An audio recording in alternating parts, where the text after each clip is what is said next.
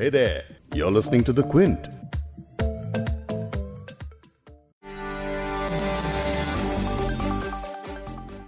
पहली फरवरी को वित्त मंत्री निर्मला सीतारमण ने संसद में बजट पेश किया। भारत का ये बजट ऐसे वक्त में आया है जब हम एक वैश्विक महामारी का सामना करके बाहर निकल रहे हैं। अर्थव्यवस्था नेगेटिव ग्रोथ में है और हम तकनीकी रूप से मंदी में हैं। दूसरी तरफ कई सारे लोगों की नौकरियां गई हैं, सैलरी कट हुआ है और कई लोग कम सैलरी पर काम करने के लिए मजबूर हैं। वहीं देश की राजधानी दिल्ली की सीमाओं पर किसानों का प्रदर्शन चल रहा है। तो सवाल यह है कि क्या ऐसी विपरीत परिस्थितियों में जो बजट वित्त मंत्री ने पेश किया है, क्या वो जरूरत के मुताबिक सही है? इसी सवाल पर आज एक्सपर्ट से बात करेंगे। क्विंट हिंदी पर आप सुन रहे हैं बिग स्टोरी हिंदी। मैं हूं फबीहा सैयद। आज पॉडकास्ट में हम लगातार दूसरी बार बजट पर बात कर रहे हैं, लेकिन आज हम आपको बजट से जुड़ी जानकारियां नहीं देंगे, बल्कि आज हमारा जोर होगा बजट से जुड़े विश्लेषण पर। पॉडकास्ट में हम बात करेंगे देश के बड़े अर्थशास्त्री और national institute of public finance and policy के डायरेक्टर रथिन रॉय से। उनसे समझेंगे कि वो कौन सी बातें हैं जो बजट को डिटेल में पढ़ने पर सामने आती हैं और भाषण में जिन पर जोर नहीं दिया जाता उनके बारे में भी। इसके अलावा बात करेंगे द क्विंट के एडिटोरियल डायरेक्टर संजय पुगलिया से और समझेंगे कि सरकार ने कैसे बजट के जरिए राजनीतिक दांव चलने की कोशिश की है। साथ ही संजय जी से महंगाई पर भी बात करेंगे। बजट दो हज़ार इक्कीस संसद में पेश किया गया है। वित्त मंत्री का भाषण भी खत्म नहीं हुआ और शेयर बाजार से लेकर कॉर्पोरेट दुनिया में एकदम खुशी की लहर दौड़ गई है। सेंसेक्स एक ट्रेडिंग सेशन में ही करीब पच्चीस सौ पॉइंट्स भागा, लेकिन विपक्ष की तरफ से आलोचना में कहा गया कि सरकार एक एक करके संपत्तियों को बेचती जा रही है और अग्रेसिव प्राइवेटाइजेशन के मुद्दे पर सरकार की आलोचना विपक्ष से लेकर सोशल मीडिया तक में हो रही है।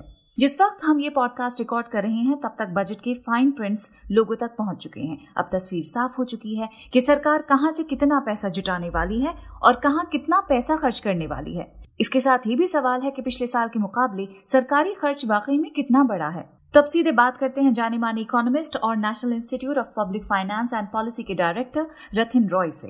तो रथिन, जब हम बजट की डिटेलिंग में उतरते हैं तो क्या पाते हैं? जिस तरह इस बजट को ग्रोथ फोकस्ड बजट बताया जा रहा है, तो क्या ये सही है? दो हज़ार इक्कीस के बजट पे विश्लेषण करने से पहले हमें देखना चाहिए कि सरकार ने दो हज़ार बीस में क्या किया। दो हज़ार बीस में हमें ये बताया गया है तीन चीजें कि सरकार ने उधार लेकर खर्चा को कायम रखा, हालांकि जीडीपी घट गया था। बात सही है, सरकार ने उधार जरूर ली है। जब सरकार को जीडीपी के मतलब परसेंटेज में आ, मार्च में ये पैंडेमिक और मंदी से पहले सरकार ने ये मतलब कहा था कि वो साढ़े तीन परसेंट जीडीपी के आ, आधार पर आ, उधार लेंगे। साढ़े नौ परसेंट लिए, बड़ी अच्छी बात है क्योंकि खर्चा बढ़ा है चार लाख करोड़। लेकिन ये जो चार लाख करोड़ खर्चा बढ़ा है, ये सारा जो खर्चा बढ़ा है वो केवल उधार का एक भाग है। बाकी उधार इसलिए आया है कि टैक्स रेवेन्यू जो है, जो मतलब कुल मतलब कर सरकार ने लिया, उसमें थोड़ा सा घटौती हुई, थोड़ी सी घटौती हुई। कटौती इसलिए हुई कि मंदी है, तो मंदी में लोग कम कमाते हैं, कम मतलब खरीदते हैं, इसलिए कर भी कम हो जाता है।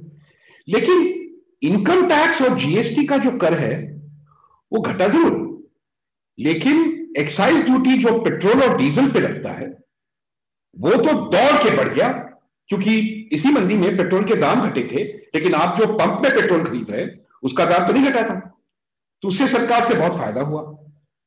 तो जहां तक मतलब कर का सवाल है, वहां पे कुछ कमी मतलब कटौती हुई, कुछ zero point three, zero point four percent of GDP. लेकिन प्राइवेटाइजेशन हर साल की तरफ सरकार ने कहा कि हम ये प्राइवेटाइज करेंगे और ये बेच डालेंगे और वो, वो पैसे डालेंगे बजट में और उससे विकास होगा। उन्हें पौने दो लाख करोड़ देना था, केवल बत्तीस हजार करोड़ बेच पाए वो प्राइवेटाइजेशन। मंदी की वजह से क्यों भाई? स्टॉक मार्केट तो बूम हो रहा था, कैपिटल मार्केट बूम हो रहे थे, प्रॉफिट्स इस साल कायम है, वेजेस जरूर कम है, स्मॉल बिजनेस जरूर हर्ट हुए हैं, लेकिन जो बड़े बड़े कंपनियां हैं उनके प्रॉफिट्स मतलब अच्छे हैं, डिविडेंड पे आउट हो रहे, स्टॉक मार्केट तो दौड़ के बढ़ रहा है, मतलब बिल्कुल रेस के घोड़े जैसे बढ़ रहा है।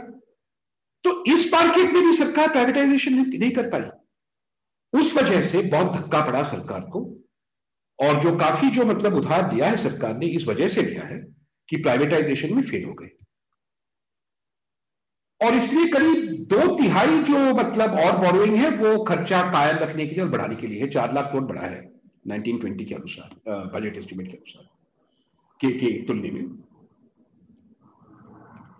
क्या खर्चा किया है सरकार ने? चार लाख करोड़ भाई, क्या खर्चा किया है सरकार ने? चार लाख करोड़ तीन lakh crore food subsidy, ration, PDS, मतलब आप तक गरीबों तक, आप तक नहीं गरीबों तक खाना पहुंचाने के लिए मंदी में सरकार ने व्यवस्था की थी और उस पर जरूर खर्चा किया। उसके अलावा करीब आठ दस परसेंट इसका नरेगा में, तो लगभग नब्बे परसेंट नरेगा और सस्ते खाने के मतलब अरेंजमेंट व्यवस्था करने में आ, सरकार लग गई थी। हुँ? सरकार लग गई थी, ठीक है। नब्बे परसेंट गए क्योंकि गरीब मंदी में मतलब उनको कष्ट हो रहा था, तो ये बड़ी अच्छी बात है। लेकिन ये कहना कि ये खर्चा सरकार ने इसलिए किया है कि जो हमारी मतलब ग्रोथ रेट पे मतलब चैलेंज हुआ है या हमारी अर्थव्यवस्था में जो प्रॉब्लम हुई है या जो ग्रोथ कम हुआ है इस पे खर्चा हुआ है, ये सरासर गलत है। और उसके बाद भी अगर आप स्वास्थ्य पे खर्चा देखें तो केवल कुछ सत्रह अठारह हजार करोड़ बढ़ा है, कुछ नहीं बढ़ा है। हुँ? तो इसे तो मैं कहूंगा मतलब सेकेंड क्लास पास। पिछले बजट के आसपास खूब हल्ला हुआ था कि भारत को पांच ट्रिलियन डॉलर की इकोनॉमी बनना है। अब वो बातें कहाँ गई? क्या सरकार की रणनीति बदल रही है? जो हमारे अरमान, आप बड़े बड़े बातें अगर देखोगे, अच्छी बात है, बड़े बातें हैं, लेकिन अच्छी बात है, करना चाहिए प्रधानमंत्री को बड़े और अच्छी बातें। फाइव ट्रिलियन डॉलर इकोनॉमी, आत्मनिर्भर था, इसके लिए सिर्फ बर्बादी टालने से तो काम नहीं चलेगा ना। कोई तो मतलब षड्यंत्र होना चाहिए, कोई स्ट्रैटेजी होनी चाहिए कि मतलब आप ये कैसे करेंगे अगले पांच साल में। तो सरकार ने कहा हमारा स्ट्रैटेजी ये है कि हम मतलब इंफ्रास्ट्रक्चर में और इन्वेस्टमेंट में पैसे डालेंगे, हम्म निवेश में पैसे डालेंगे। मेरा कहना ये है कि ये सब नहीं हुआ है और अगले साल भी नहीं होने वाला है, मतलब बहुत ज्यादा हद तक पिछले के मुकाबले में।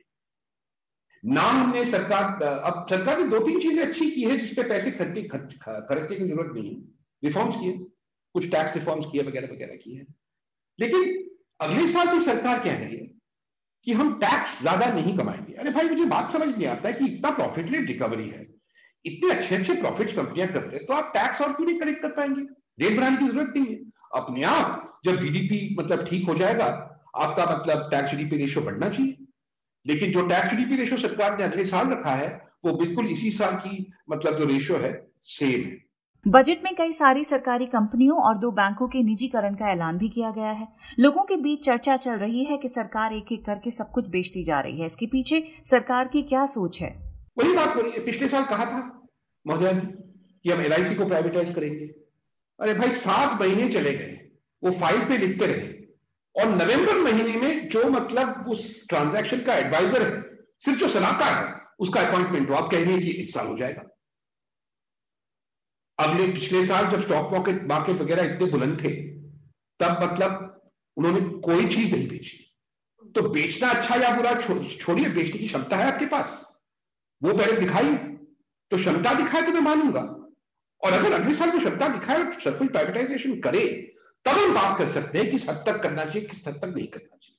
अब तक तो रिकॉर्ड यही है कि बात होती है लेकिन प्राइवेटाइजेशन नहीं होती है, तो फिर फायदा क्या है इस बहस पे लगना कि कितनी प्राइवेटाइजेशन करनी चाहिए, अच्छी है या बुरी है। सात साल हो गए एयर इंडिया, और क्या बताऊं। तो रथिन से आपने समझा कि सरकार की दिशा सही है लेकिन गति बहुत धीमी है। इस बजट में भी लक्ष्य तो भारी भारी रखे गए हैं, लेकिन उनको अमली जामा कैसे और कब तक पहनाया जाएगा, ये सबसे बड़ा सवाल है। कोई भी सरकार जब बजट पेश करती है तो पूरी तरह से इकोनॉमिक दस्तावेज नहीं होता, बल्कि उस दस्तावेज में से पॉलिटिक्स की भी महक आती है। इस बजट में भी ऐसा कुछ कुछ हुआ ही है। आने वाले महीनों में बंगाल, केरल, तमिलनाडु, असम, लद्दाख में विधानसभा चुनाव होने वाले हैं। इस बजट के जरिए चुनावी राज्यों को काफी कुछ तोहफे दिए गए हैं और उनका जिक्र भी आया है। उस पर समझते हैं क्विंट के एडिटोरियल डायरेक्टर संजय पुगलिया से कि बजट से कैसे राजनीतिक दांव चलने की कोशिश की गई है।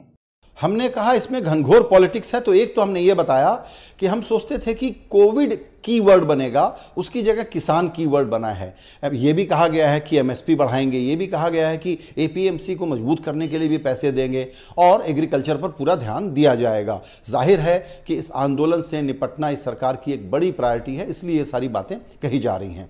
और जिन राज्यों में चुनाव हैं उनके नाम भर भर करके लिए गए। आपको याद दिलाया गया कि तमिलनाडु में, चेन्नई में मेट्रो का प्रोजेक्ट क्या होगा, बंगाल में क्या होगा, केरल में क्या होगा, आसाम में क्या होगा, तटवर्ती इलाकों में क्या होगा और लेह लद्दाख में क्या होगा, क्योंकि ये वो सारे राज्य हैं जहां हम चुनाव की तरफ बढ़ रहे हैं। और जब चुनाव का मौसम हो तो बजट में कोई भी पॉलिटिकल लीडरशिप ये काम क्यों न करे। तो चुनाव वाले राज्यों पर भी इस बजट में फोकस दिया गया है। इसमें कोई आलोचना की बात नहीं है, ये लेजिटिमेट है, हम तो सिर्फ इसको हाईलाइट कर रहे हैं। जिस तरह का बजट पेश किया गया है उसके बाद कहा जा रहा है कि आने वाले दिनों में महंगाई बढ़ सकती है। ऐसा क्यों है, समझते हैं संजय जी से। मैंने प्रणब बाबू के बजट का जिक्र किया वो इसीलिए कि उस वक्त लीमन क्राइसिस के बाद मंदी की हालत में प्रणब बाबू को ये रास्ता ठीक लगा कि एक्सपांशनरी इकोनॉमी बनाते हैं और उन्होंने बहुत सारे पैसे खर्च करने का इंतजाम किया, लेकिन उसके बाद महंगाई आ गई। तो इस वक्त महंगाई की जो चिंता है इसको सरकार कैसे कंटेन करेगी ये देखना होगा। और जिस प्रकार का सरकार का बोरोइंग प्लान है बहुत बड़ा नहीं है, लेकिन आज जो बॉन्ड मार्केट ने कहा है उसमें यील्ड ऊपर गया है पॉइंट वन जीरो परसेंट। इसका मतलब यह है कि कॉस्ट ऑफ मनी महंगी हो जाएगी, यानी अगर पैसा महंगा है तो नए उद्योग धंधे लगाने वाला जो प्राइवेट सेक्टर का व्यापारी होगा वो उस प्रोजेक्ट को लगाना चाहेगा नहीं लगाना चाहेगा, ये भी स्टोरी धीरे धीरे अनफोल्ड होगी।